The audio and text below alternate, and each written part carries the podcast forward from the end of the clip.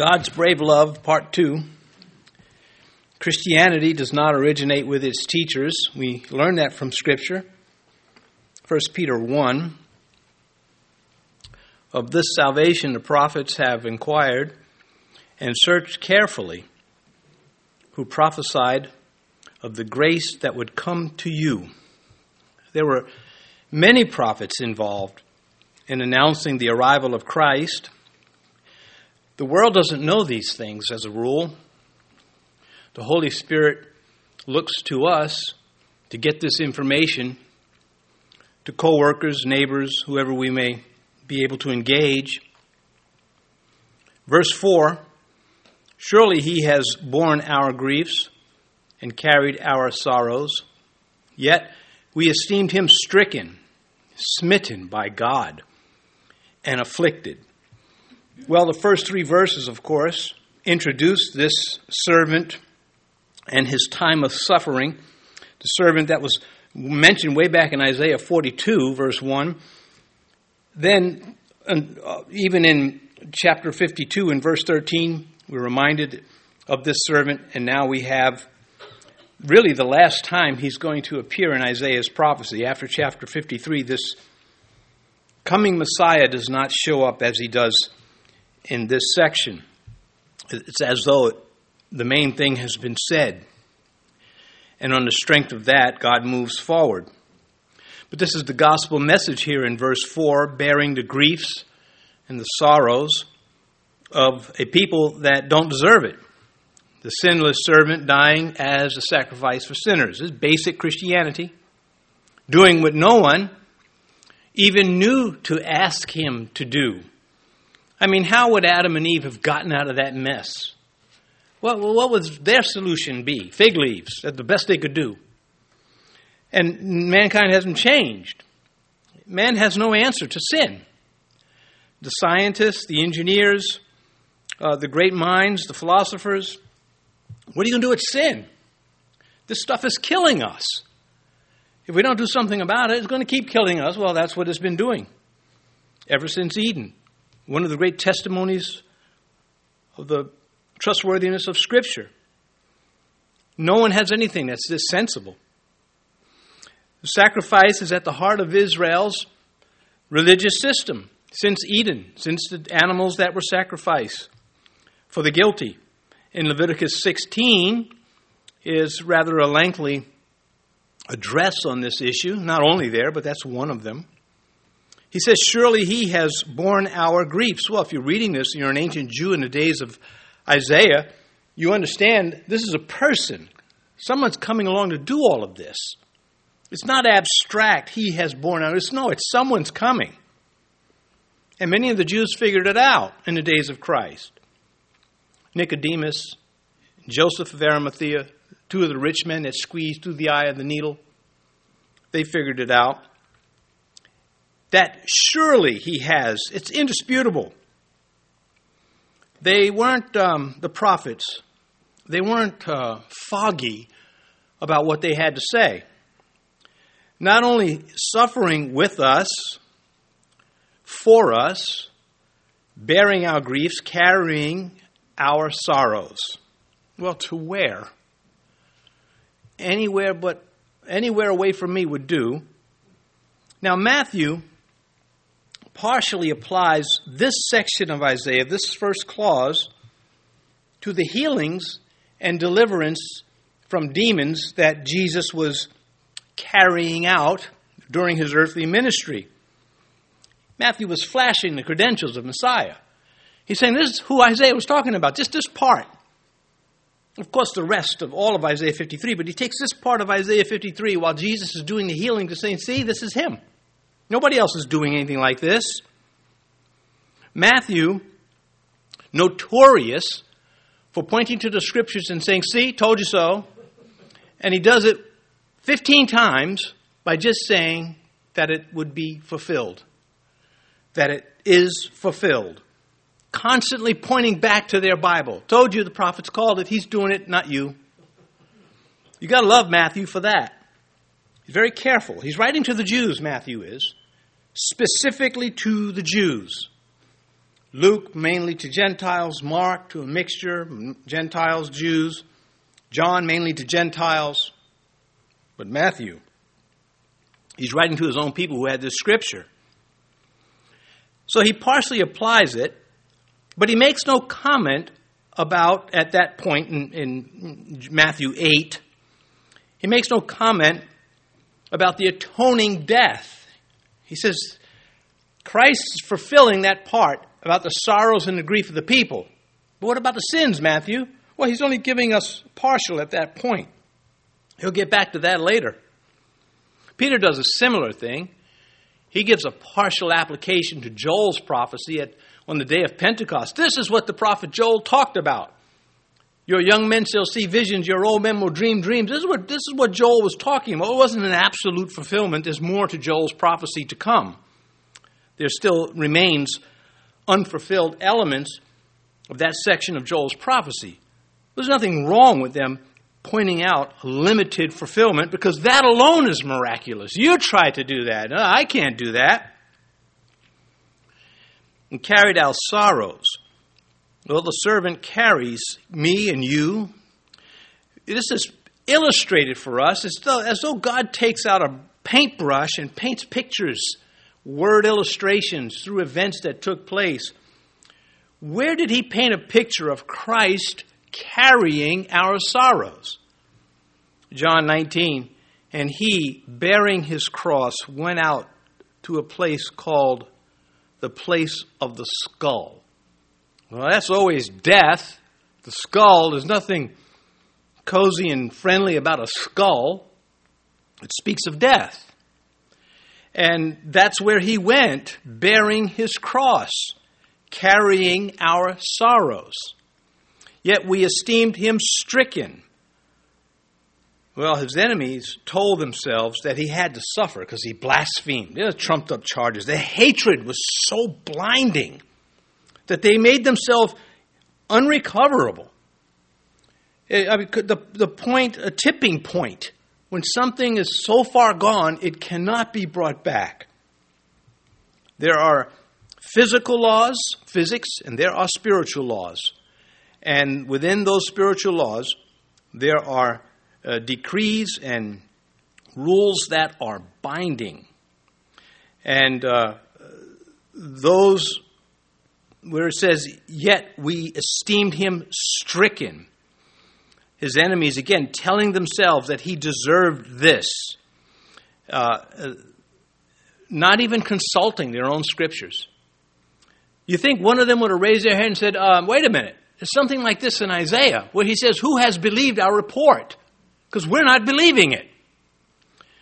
Well, some tried to protest, but they were shut down. I'll come to that in a little bit smitten by God and afflicted.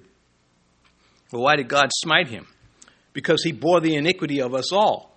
He took what we deserved. And uh, afflicted. You know, that's what happens when you handle sin, and which he was doing for us. And the prophet is very clear to all the generations that Christ, the suffering of Christ, was under the total control of the Godhead. At no point did they lose control. It was systematic, it was foreordained, and it is, uh, there's nothing like it. Neither his griefs nor his sorrows were his own. Well, in an odd way, it was, because he grieved and sorrowed over man's condition his fallen state. Otherwise, he would have just said, Look at that, they messed up. Oh, well, what's for lunch? But he doesn't do that. He's ready already. He knows man is going to have a free will, is going to mess it up, and God has a plan in place. But he will have what he wants, and what he wants are people who love him and look to obey him without ever seeing his eyes, without ever looking him in the face, as the angels were able to do all for someone else, he goes through this. I don't like to stand on line for somebody else. maybe, maybe there's a vocation there, you know, professional line stander. You go to King's Dominion, and I don't want to stand on line. I'll hire a guy to do it for me, and he can just call me when it's done. Verse 5 But he was wounded for our transgressions, he was bruised for our iniquities. The chastisement for our peace was upon him, and by his stripes we are healed. That disjunctive, but, is it's abrupt. It, it, verse 4, if you read it with, with verse 4, smitten by God and afflicted, but abrupt. Very important. It's not insignificant. And here's why humanity has no way to deal with its filth and the outcome of its wrong behavior. So that, but he was wounded for our transgressions, not his own. And the spikes through his wrist and feet, uh, well, they did not kill him. They wounded him. They did not kill him. No man takes my life. I lay it down. They couldn't kill God. He gave up the spirit which amazed everybody. Who can do that? Who can check out verbally, say, you know what, I'm done? That's what he did. Psalm 22. They pierced my hands and my feet. What, do you, what does a Jew do with that when you tell him you missed your Messiah? There's no way now. If Jesus is not the Messiah, you will never have one. The Davidic records are gone the fulfillment of just Isaiah 53 and Psalm 22 enough, not counting Isaiah uh, 9 or 6. No, 9. Upside down. 1 Corinthians 11. This is my body which is broken for you. Well, that's what's meant here. But he was wounded for our transgressions. I attended an Assemblies of God church for about two years when I first became a believer. And one of my fondest memories about that church, uh, there were two fond memories. The pastor would step into the pulpit Sunday morning and say, Good morning and welcome to the house of the Lord. And I would just, oh man, I'm so happy to be here. I'm so happy to be a believer. I'm so happy to not be on a construction site with all the foul mouths and thoughts and just impurities. I, was, I love that part and have worked it into my own ministry. The other one was on communion. You know, communion music. There's a time to, to weep and there's a time to, to rejoice. Sometimes, you know, the communion tables are a time to rejoice, but sometimes the Lord wants to, to lay it on us a little bit, be a little bit more, uh, to reflect more on how, all that takes place. And so sometimes the communion songs can be upbeat, and uh, we rejoice in them, and sometimes they can be, you know, a little bit more somber, uh, depending on the leading of the Spirit with the musicians, with the worship leader. But in that Assemblies of God church, they had, a, when communion was given, they would sing these, this verse verbatim. And I, I'm not going to even make an attempt to do it. It was a slow kind of song. He was wounded for our transgressions, bruised. And it was just, to me, so moving, so powerful, because it was right out of Scripture. And the communion table speaks of this very thing. Uh, he was bruised for our iniquities, plain and to the point. The trauma inflicted on him physically by with fists and rods, with whips and spikes. Matthew 27. Then they spat on him and took the reed and struck him on the head. Was that necessary? That reed didn't hurt that much. It wasn't a, a, like a, a, piece of oak stick or something. It was more humiliating than anything. Some friend witnessed or heard, some ally of Christ heard about or witnessed that, and it touched them by his humiliation, they were touched, and it, it found its way into the record, into the scripture, that they spat on him and they struck him on the head with a reed. Why? Their hatred, their, the unrighteousness of man. And this was the creator of the universe in human form. And they were too far out there to see it. Not that some of them did not get at the cross, some of the Roman soldiers admitted this is the Son of God. Matthew 26, verse 67 Then they spat in his face and beat him, and others struck him with the palms of their hands. He suffered these abuses to destroy the works of the devil. This is Christian theology. Why did Jesus come? Well, we're told in several places. We'll take two. Jesus, of course, saying the Son of Man came to seek and save that which was lost. John echoes that. For this purpose, the Son of God was manifested that he might destroy the works of the devil. Why did Jesus come? To destroy what the devil has done to humanity. That's why he came. And whenever we're obnoxious, whenever we're rude and petty and self exalting and mean spirited and lustful and all the other things that go with the flesh, it's the works of the devil in us. And Christ came to get these things out of us so we could walk in the Spirit, not give in to the temptations of the flesh. Sin has the fingerprints of man all over it. Salvation only has the blood-stained fingerprints of Christ, the only begotten Son of God. The Christmas story is joyful, but the Passion Week, the Passion of Christ, the going to the cross is more powerful. Christ didn't have to be born of a virgin to accomplish what he did. Well, he did because he made the prophecy do it this way. But he could have just showed up like Elijah and lived that life before us and went to the cross and died. What makes Christ powerful? Because he really, the birth was only the incarnation. It wasn't the beginning, like with us. It's our beginning when we are conceived and we come from the womb. We are, it's our beginning. But he is eternal.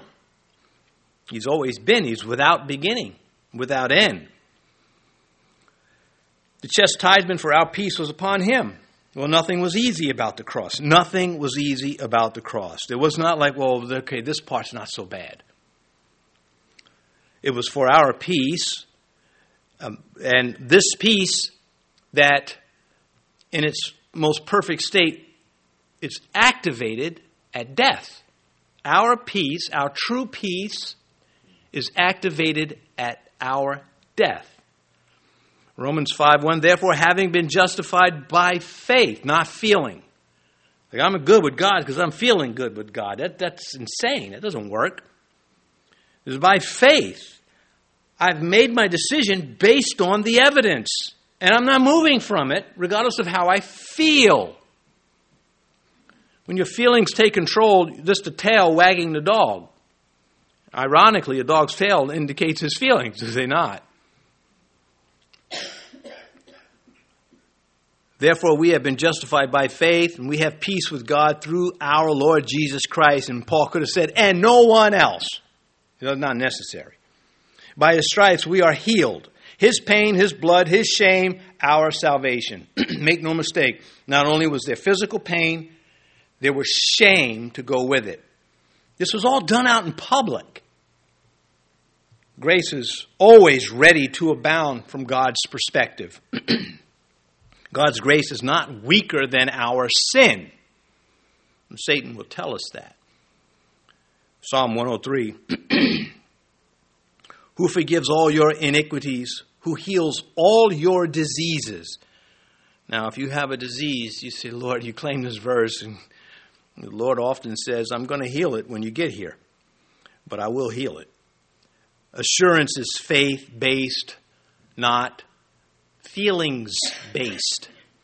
Emotionalism destroys things, does not make it better. Maybe at a dance or something, or a sporting event, even then it gets out of hand and you have trouble. We are not saved so long as we feel like we're saved. Oh, that would be horrible. I'm saved so long as I feel like I'm saved. What, uh, what about when you're not? That's when I need it. I need grace and faith to kick in when I can't carry it. I need it to be there, and we'll come to recurring grace in a little bit. Ephesians 2 For by grace you have been saved through faith, not feelings. And that not of yourselves. Don't go patting yourself on the back. Not, not because of anything in us except the reception of what has been offered it's the gift of God. Uh, you know, uh, if someone gives you a gift, you don't have to accept it. We most of the time we do. Some of those gifts are valuable. Some end up in the garage until they come over. Here's the picture you gave me. Anyway, with God, it's a whole different thing. Paul said to the Corinthians, that Christ, the substance is of Christ. The substance is of Christ, not the shadow, not a sign, the substance, the real thing. Him. Colossians 2:17. The substance is of Christ. That's a meaty religion, a meaty faith. It's not uh, it's something that when you're in the trenches and everything's falling apart, you still know what's true and you're not moving from it. You failed, but you're not moving from it. Or maybe someone else has failed, failed you. You know who the Lord is. Faith is the substance of things hoped for, the proof of things not seen, invisible proofs. They exist. They exist. It's amazing. We can say, we can look back 30 years, 40 years for some of us, and we can say, I could see it like it was yesterday. How, did, how does the brain record these things? There's evidence, there's unseen things that, that are real. And faith lays hold of them. Verse 6 All we like sheep have gone astray. We have turned every one to his own way, and Yahweh has laid on him the iniquity of us all. Still very Jewish at this point. It, it will not become uh, human and uh, globally human for all groups, all peoples, until the New Testament arrives. Though it was available, as I pointed to Jonah last um, Sunday, all we like have are like sheep in this regard applies to everyone who's ever been conceived, of course, except Christ. When sheep go astray, they never find themselves. They never bump back into where they strayed from. They bump into the wolf or something else. The shepherd has to go out and find them, or the sheep perishes. This is why. This is the, the keenest of metaphor describing God's people. We have turned. No man is born facing away from God. You are born in iniquity, born in sin. You have to be born again. The first one's not good enough. We accept this. We rejoice in these things because they're inescapable truths. And from there, we repent. We have turned from God. Repentance is turning back to Him. Everyone to his own way. We are sinners by choice and we are sinners by nature. They go together. It is the head and heart of our sin. Like sheep, we are born with a nature that prompts us to stray. If you, you know, you, you in more civilized areas, you drive along, you see the sheep out in the field, there's fences around to keep the sheep in. And even the shepherd has to, when he goes to sleep, make sure they're, they're somehow they're protected. By choice, we become children of disobedience. Ephesians 2 2, you can cross reference that. I'll give you another one. Like sheep, effortlessly, we decide to go our own way. By nature, by choice, we are sinners. Ephesians 2 3. And Yahweh has laid on him the iniquity of us all. That's a lot of sin put on one person. That's all humanity. So, if, if there, how do you do the math on that? How do you calculate how many people have been born? Because all of them are sinners and all their sins have been laid on him. Every generation, their sins have been dealt with. Whether this is received or not is another matter. So, Proverbs 20, verse 9, and this is just, listen to the, the wisdom behind this question. It's rhetorical. Who can say, I have made my heart clean, I am pure from my sin? No one. Uh, they can lie and know they're lying 2 Corinthians 5, which to me, the, the fifth chapter of 2 Corinthians is sort of like a condensed version of Romans. For he made him who knew no sin to be sin for us, that we might become the righteousness of God. He became my sin on the cross, everyone. And uh, that, that the salvation and righteousness could be available at the invitation of the gospel message. Why, why do people in this country get to hear the gospel offered to them time and time again, and think there's no consequence to that. And then there are those in other parts of the world that never get to hear the gospel. So if we catch the plural pronouns in verses 4 through 6 from this ancient prophet, how powerful is this? And this is, I don't care how old or young you are, the youngest child in the church building at any time is not old enough to act on their sin. But all of the codes are there. There's no need that anybody should download anything to help them sin later. They can do it on their own. You have to train a child not to do things. So we listen to this, these personal, these plural pronouns, our griefs and our, our griefs and sorrows, our iniquities, our transgressions. We have gone astray. We have turned to our own way. So it's all about you. Sin is. The next time a person says it's all, well, I don't know if anybody that. That vein, where I guess there are some, where it's all about me. Yes, it is. Let me take you to Isaiah 4, uh, 53, verses 4 and 6. He suffered and died because of what you did with your hours and we's. Verse, uh, verse 7 now, Isaiah 53. He was oppressed, he was afflicted, yet he opened not his mouth. He was led as a lamb to the slaughter, and as a sheep before its shearers is silent, so he opened not his mouth. You want to say, wait a minute, Isaiah, you could not. Were you standing at the cross when this happened? Were you at the trial and the arrest? When the, were you there in, from Gethsemane to the empty tomb? How do you see these things 700 years before Christ was born? He was mistreated and he was battered. How do, how do you measure the mistreatment of God's only begotten Son at the hands of dirty people? How do you measure that crime, that audacity? Rejected, arrested, bound, mocked, blasphemed, shamed, spat on, scourged, forced to carry his own cross, then murdered on it in front of everybody.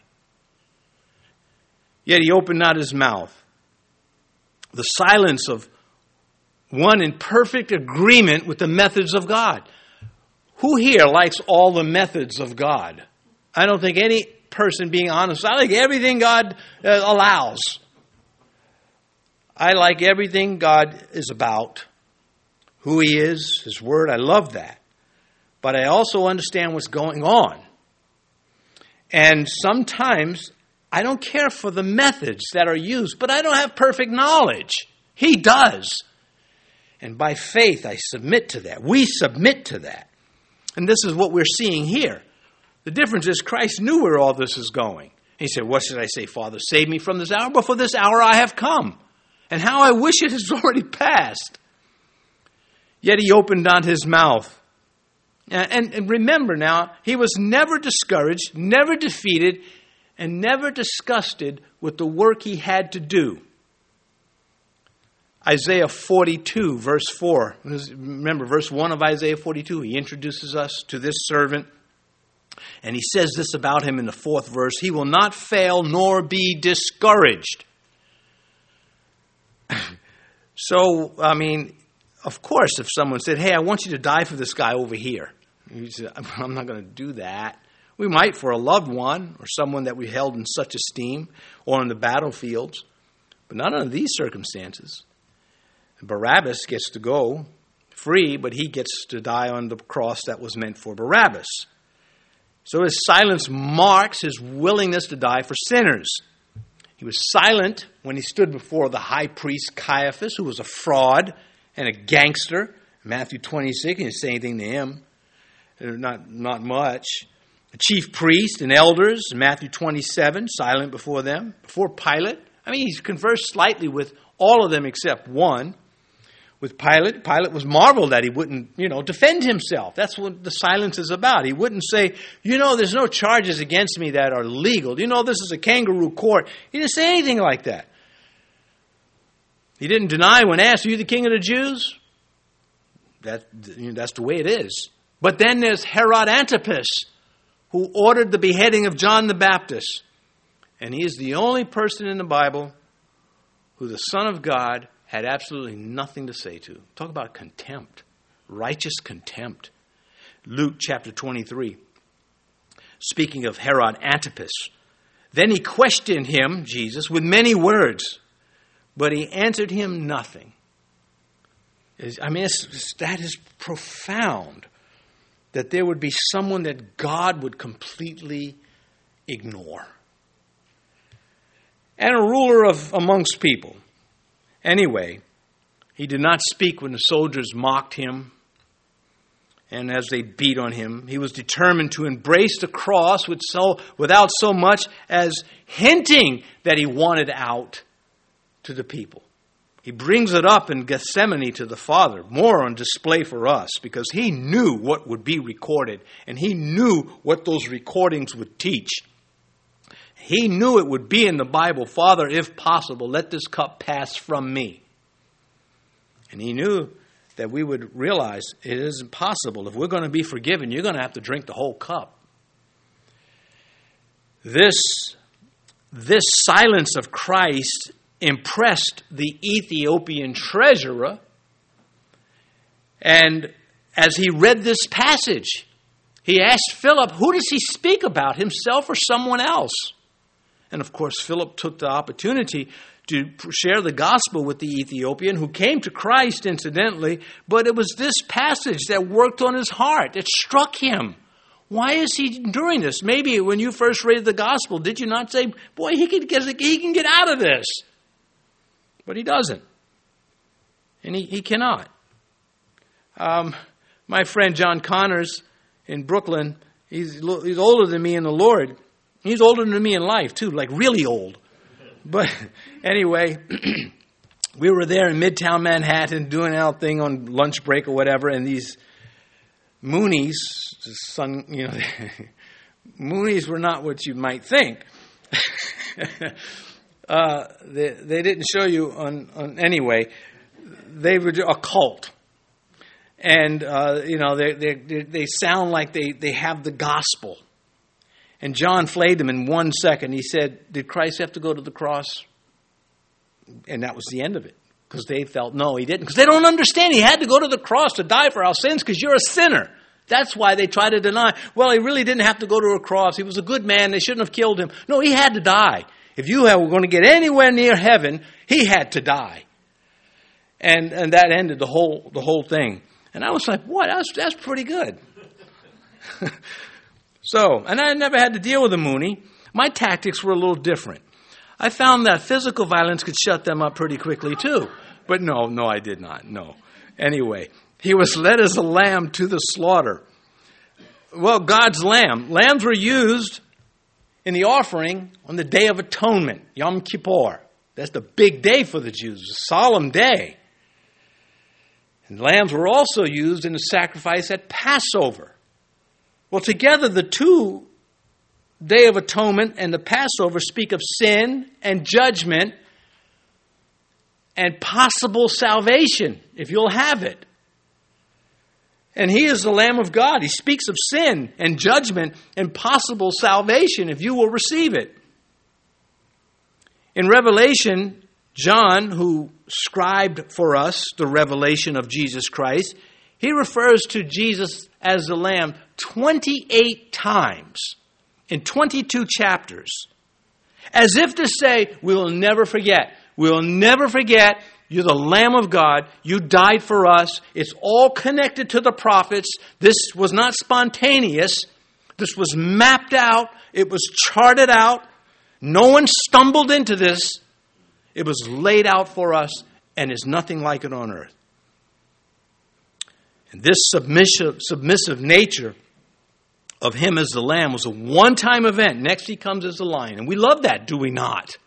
We love that he, if he didn't, if he came as a lion, we'd be dead in our sins if he came the first time as a lion. Because lions don't put up with much. but a lamb is different. And as a sheep before its shearers is silent, so he opened not his mouth. So this is when they take, they harvest the wool from the sheep. And uh, it's perfect. The imagery is perfect. It is as though, again, Isaiah followed Christ from Gethsemane to Golgotha. When they came to arrest him, Are you Jesus? Uh, I am. They couldn't handle that. They all fell down over there just to see. It's almost like the Keystone Cops when he says that, and they all fall. They probably dismissed it as just a clumsy moment in the dark, but it was the power of God.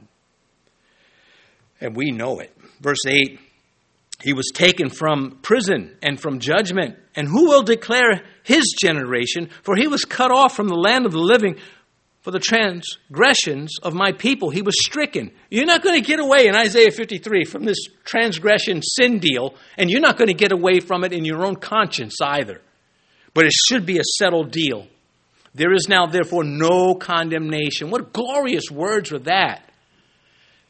The Christians before Paul wrote that, they knew it by the teachings of Christ and the voice of the apostles as they preached what Christ taught them.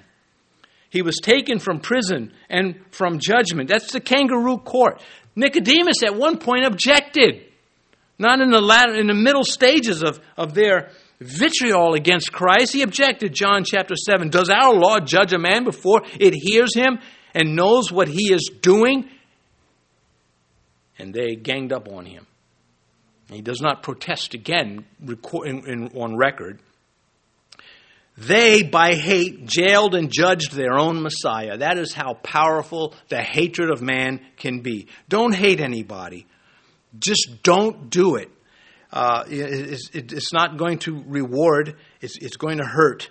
Uh, that doesn't mean we, you, we, we love what people do, or we're not, we're not naive as to what to do about certain people. Certain people need to be executed, certain people need to be put in jail and taken out of society but it, the hating them won't won't help them, and it won't help you. Uh, that trial was injustice cloaked in legal formalities and processes of, jurisprudence. It was just all nonsense. They had made up their mind. Hate made up their mind. He's going to die, and he's going to die tonight. We're going to get. It was a, it was an uh, execution and who will declare his generation. Now, there are two applications to this. The first is he has no biological children. Well, he didn't, you know, he's cut down at 33 and a half years old. Plenty of time for him to have a family. And in that culture, that was, you know, a high uh, part of their society. No biological children, but he has spiritual children. And that's mapped out for us. So he was cut off in the prime of his life and left no descendants. Isaiah 54, of course, the next chapter, the first verse Sing, O barren, you who have not borne. Break forth into singing, cry aloud, you who have not labored with child. For more are the children of the desolate than the children of the married woman, says Yahweh. Well, there's a lot of truth in that one, but we're not going to get into that verse right now. Uh, you know, the first, the first purpose of marriage is companionship. And not everybody is um, to get married. If you are without, if you are outside of marriage, you're in high company. I'll just name three of them Daniel, John the Baptist, Jesus Christ. And as a bonus, we throw in Paul.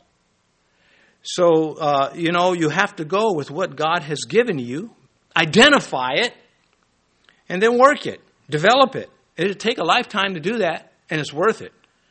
Uh, it you know, you, you have to have many tools in a workshop, and some of the tools are like Daniel and John the Baptist and Paul.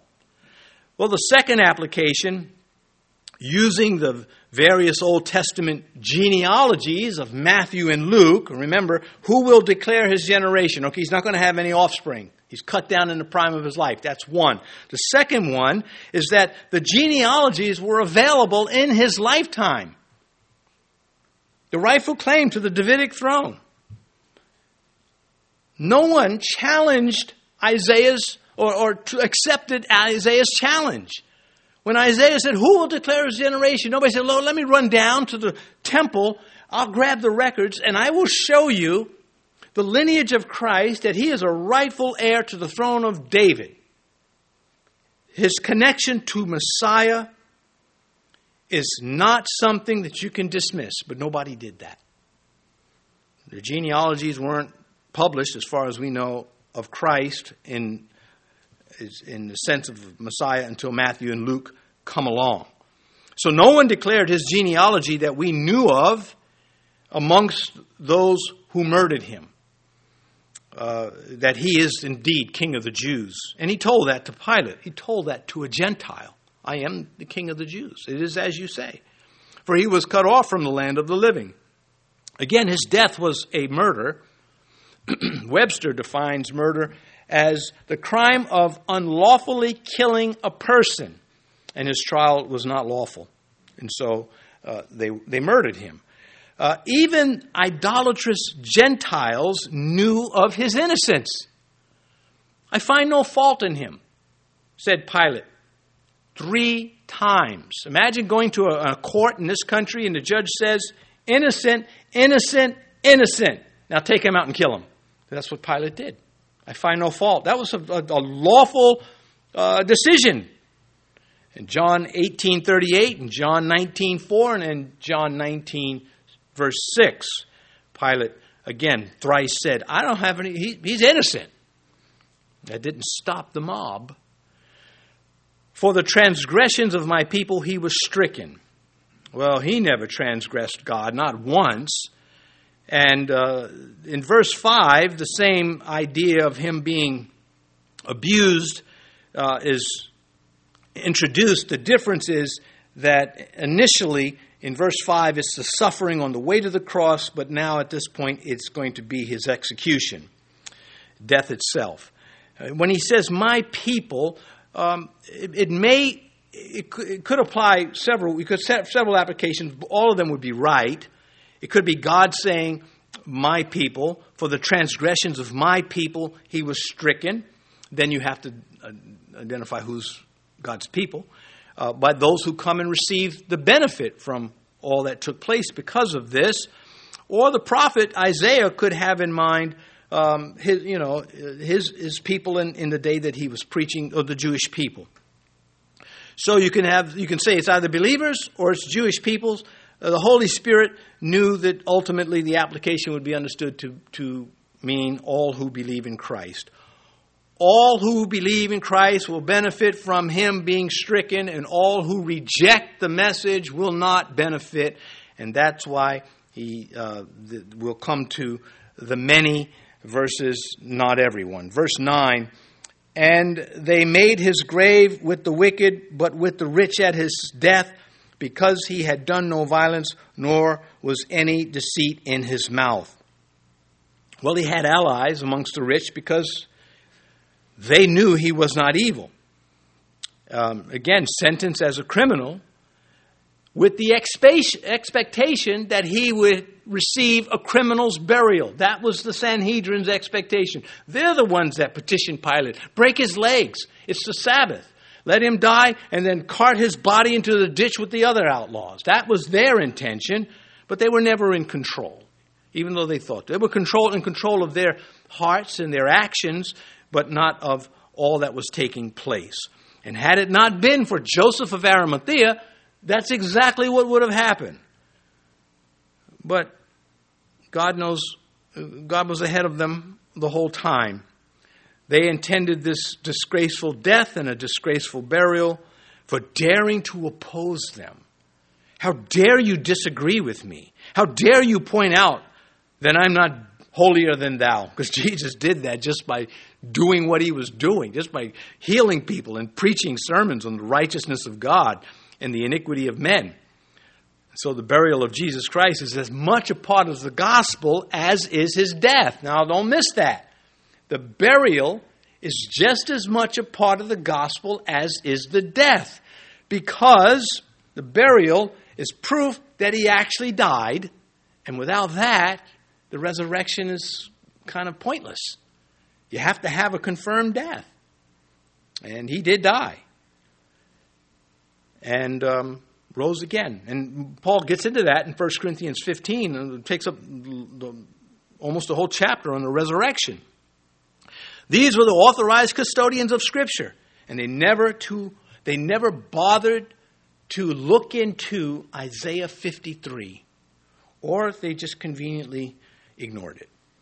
But the, with the rich at his death, uh, as I mentioned, Joseph of Arimathea and Nicodemus, both wealthy men, both brought, uh, brought a substantial amount of uh, frankincense and myrrh for the preparation of the body.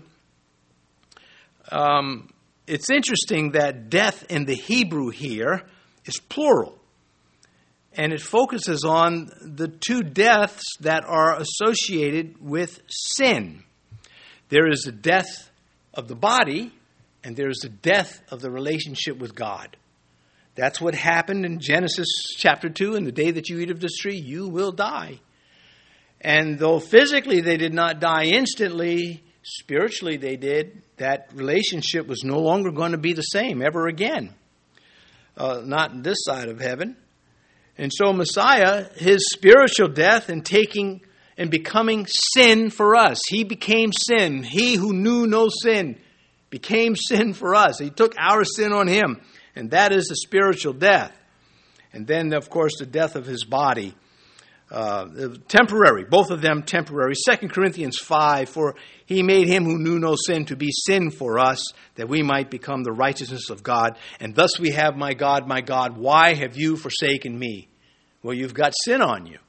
And, and, and you know, in that, in that state, there's a severance, but that state did not remain. And we're going to come to that in a minute. What happened? What happened after uh, he died and paid the price what, at that instant. Didn't take but an instant. Because he had done no violence, it says here in verse 9. The rich, uh, they were there uh, with him, as I mentioned, the two rich men that made it through the eye of the needle. Remember, Jesus said it's easier for a camel to go through an eye of a needle than a rich man to enter the kingdom of heaven? Well, here's two men that went through that needle, and they'll be in heaven. There are many of them. Abraham was rich. Uh, which the prosperity teachers love to point out with their gold teeth. Anyway, that's a caricature. uh, for uh, it says here in verse 9, nor was any deceit found in his mouth. Well, that's what he said of Nathanael the first time. Well, the first time he engaged him, not the first time he saw him. He saw Nathanael, and Nathanael did not see him, as he does with all of us. John chapter 1, verse 47 Behold, an Israelite indeed, in whom is no deceit, no guile. And, you know, do you like a person around in your life that's always lying to you, deceiving you?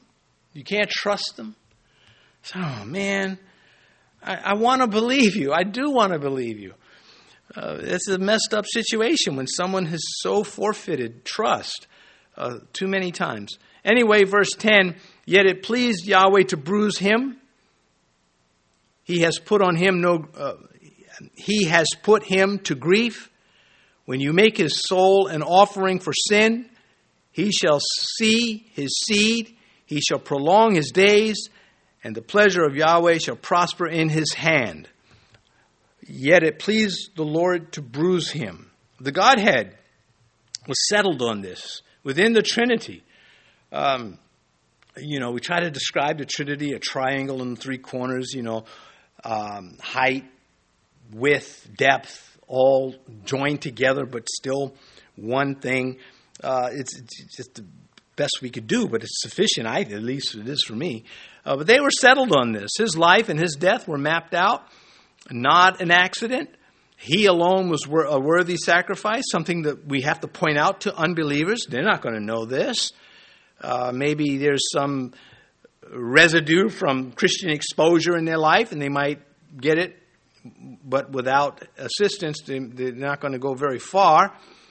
Uh, we don't deserve his love. Mary was not sinless and could never have been on his level, could never have been on the cross for us. Neither could any of the apostles or prophets, no one but God. It was not the bruising that pleased the Father, it was the selfless sacrifice for the unworthy. That teaches us about the heart of God and his care for sinners. It's almost um, insulting. You, you could look at it this way. It's almost insulting to challenge God's grace. It's almost insulting to, to, to not believe that His love is more powerful than our sin. That our sin does not cancel out His love. The only thing that can cancel out the love of God is a willful, deliberate, final defiance of who He is. Um, otherwise, well, sin's not going to do that. And what comes out of that realization is this desire to please Him and to not sin. And that is a serious thing, and Satan knows it and he fears it. Every writer of the New Testament makes reference to these last three verses in Isaiah in the story of Christ, except for James and Jude. Now, now that's not a demerit on their part. They just what they were dealing with didn't go in that direction. But Matthew, Luke, Mark, Paul, Peter, uh, John, they all quote this section. Isaiah is the most quoted of the Old Testament prophets in the New Testament. He has put him to grief. God paid the price. When you make his soul an offering for sin, well, he's the Lamb of God. And that's where, you know, he took our sin upon him and cried out, oh, My God, my God, why have you forsaken me? Well, because of sin. That's the answer. But it was just a flash, and that's all it took. Mankind apart from Jesus Christ is nothing to offer God. What does man, what do, what are you going to, you know, I'm sorry, the little drummer boy, when you, that won't take, take his sins away. It's a nice little story at the Christmas season. You know, everybody out the gold and the myrrh, and somebody create, hey, there's a drum boy. All you can do is play this beat. well, that's fine but it wouldn't take away his sin. Neither would the gold or the myrrh that they offered the baby Jesus or his parents. That wouldn't take away their sin. Only the blood of Christ did that. And so the sin offering has to do with the principle of violating God's will. The trespass offering has something to do with practicing doing that. So you have the sin offering that deals with the principle of sin, you have the trespass offering that deals with the practice of sin. Uh, God is uh, very clear in, in the Old Testament sacrifices, they tell man what's messed up and what God's view of these things are. And God's view of sin is bloody. It's, it's not, he doesn't wink at it. It's very serious. He shall see his seed. Well, his generation was denied physically. Who will declare his generation? But his spiritual offer, offspring are innumerable, those who spiritually, um, and, and this is covered. Uh, I'm not going to quote it because we're almost out of time. Or we take Hebrews chapter 2, verse, verse 13. We could do that.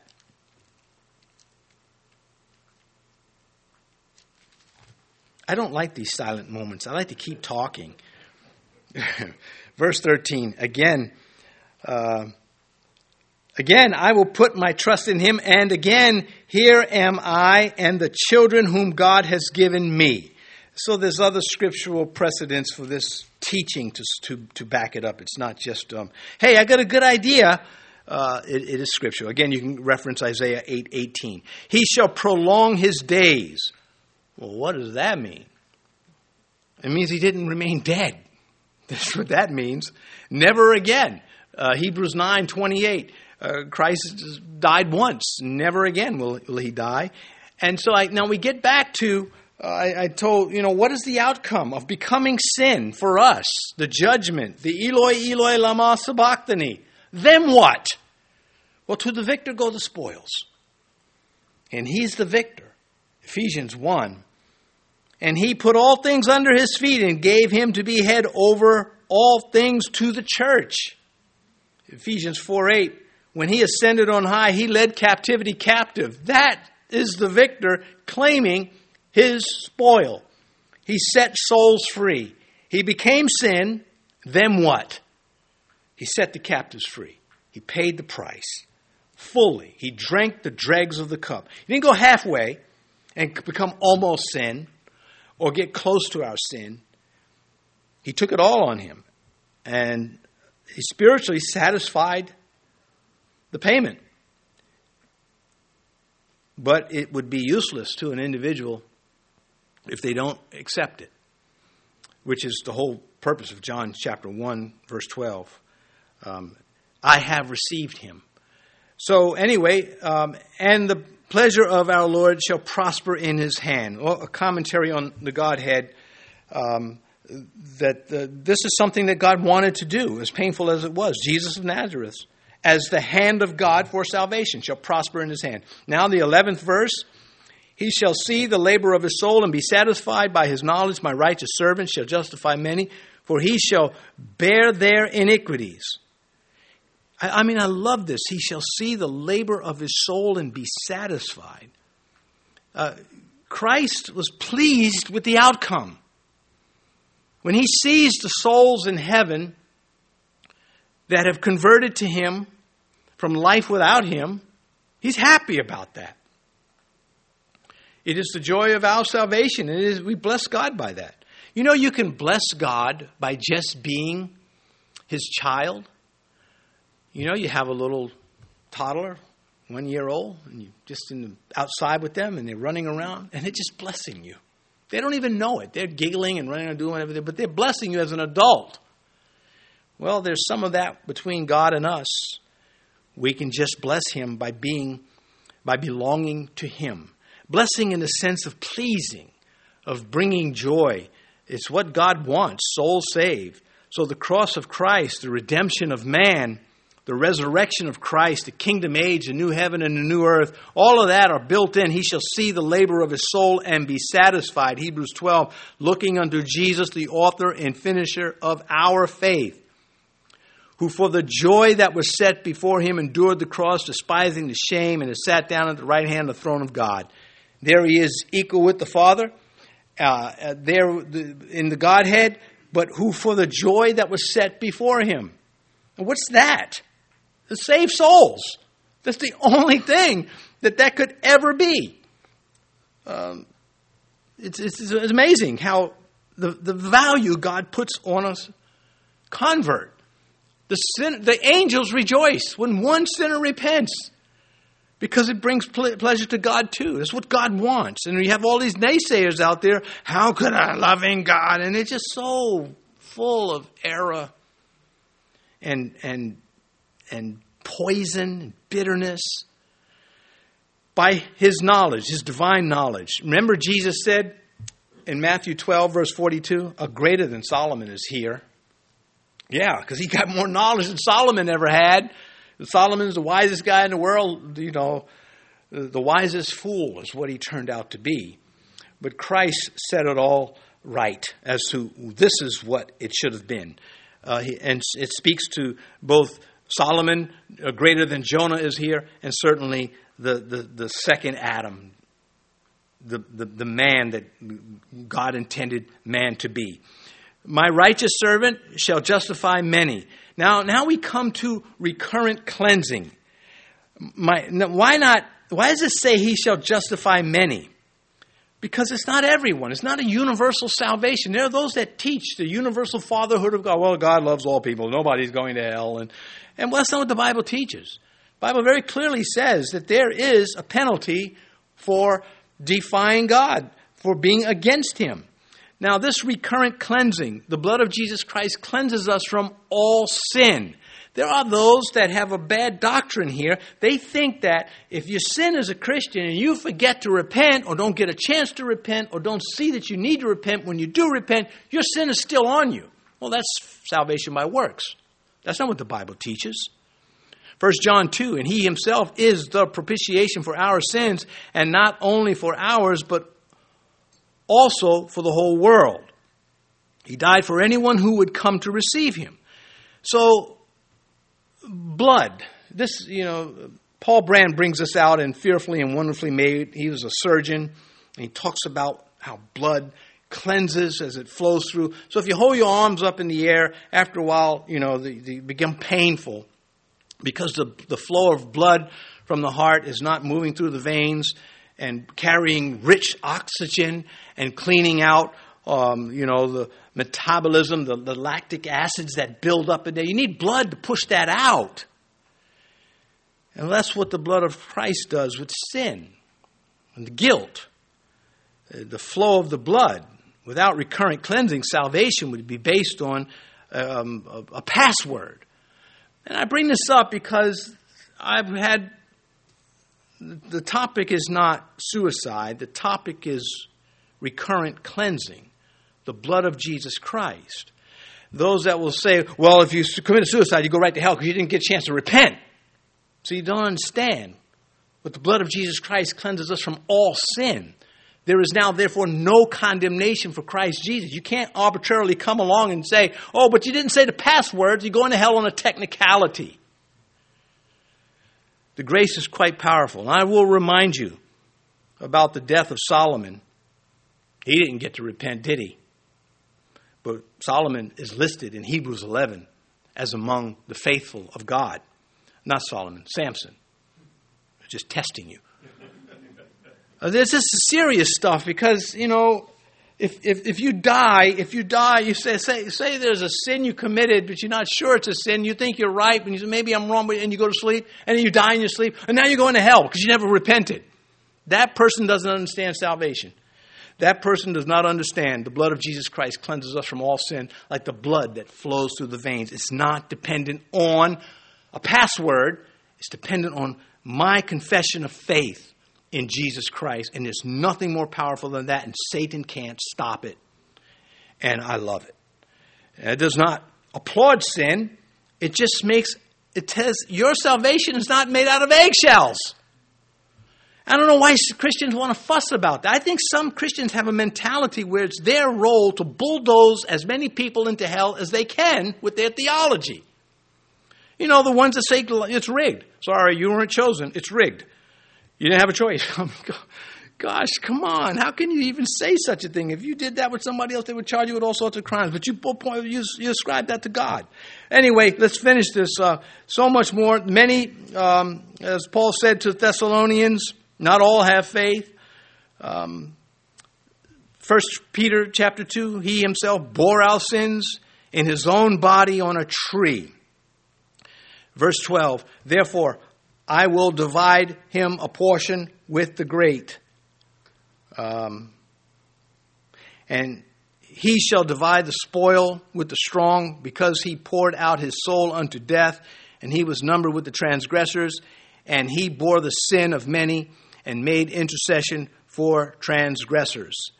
This is an epilogue to, the, to all of the chapter, the 53rd chapter as we know it. It's a review of every, the final word on what's been said. In a language that we can understand, therefore I will divide him a portion with the great. What does that mean? Well, uh, introduce it with Philippians 2 9. Therefore, God also has highly exalted him and given him a name which is above every other name.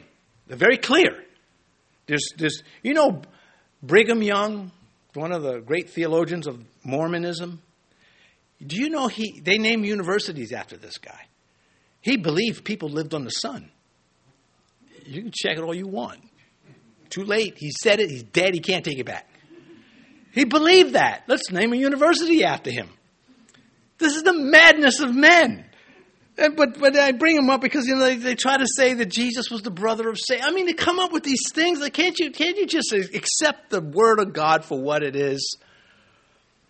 I'll give you a choice: accept the Bible, or never mind, never mind. It's just flesh rearing up. And he shall divide the spoil with the strong. What does that mean? It sounds like there are some equals, but there's not. That's why, just, that's why I prefaced it with Philippians. Those reigning in the millennium with Christ, who's that going to be? When he sets up his kingdom in Jerusalem, amongst people who never experienced death on earth, and death will be almost non existent, and people will multiply like rabbits, how are they going to learn about the gospel? It's not going to be through osmosis. Somebody's going to have to teach them. And what about the, the whole world, you know, globally? The, the, the deserts are going to bloom again. There's going to be real estate everywhere. Revelation 5:10 and he has made us kings and priests to our God, and we shall reign on earth. I believe that's what that has to do. He shall divide the spoil with the strong. He's taking other people with him into the kingdom age to be part of his kingdom, and they will have authority and righteousness, and that will be us. because he poured out his soul unto the death, unto death. There's the result. Romans 5 5. Hope does not disappoint because the love of God has been poured out in our hearts by the Holy Spirit who was given to us. God has got this thing for pouring. The other problem is, is that, um, you know, we have a flesh that can clog up the line if we're not careful. And he was numbered with the transgressors. I wish we had more time for this, but this, from the incarnation uh, to the baptism and the crucifixion, I, well, i take the baptism because this is just one of the fun ones. He lined up with those ready to go to John the Baptist and repent that they were not living the life according to the law of Moses. And John the Baptist was saying, You got to get right back to our roots in Scripture. And they were coming into the water to say, I'm going to get back. And uh, John, as Jesus came out for the first time, unless they met before, which is possible, but uh, at this moment, what he saw in the eyes of Jesus is not what he saw in any other human being ever. Matthew 3 14, John tried to prevent him, saying, I need to be baptized by you, and are you coming to me? And then Matthew will give us that it might be fulfilled. And uh, of course, he baptized him. Uh, within three years, uh, we, we come to, um, For I say to you, that this which is written must still be accomplished in me, and he was numbered with the transgressors, for the things concerning me have an end. So, within three years of his public ministry, we find Jesus saying, The scripture uh, in Isaiah applies to me. I will be numbered with the transgressors. He was already numbered at the baptism, he will be numbered on the cross between the two outlaws. And he bore the sin of many. Again, a repeated superlative. For the scripture says, Whoever believes on him will not be put to shame. And those who don't believe in him are not part of the many. Um, and made intercession for the transgressors. I'll close with this. He intercedes his finished work of the cross without saying a word. He does it through the cross. His intercession is blood red. He doesn't have to say a word to intervene on our behalf. The cross finished the work, and that's why he said, It's finished. That intercedes for us, for those who come to Christ. Well, I would like to develop that, but we're out of time uh, because we're facing a revolt in the children's ministry. Let's pray. Uh, you know, just to tell you what you missed out on, or the, G, the, the New Testament intercessions of Christ. Maybe I can work it into next session. Let's pray. Our Father, went along tonight, um, I would like to blame you, Lord, but uh, of course, that's just a, a silly little thing. May you get us all home safely tonight. We ask you in Jesus' name, amen.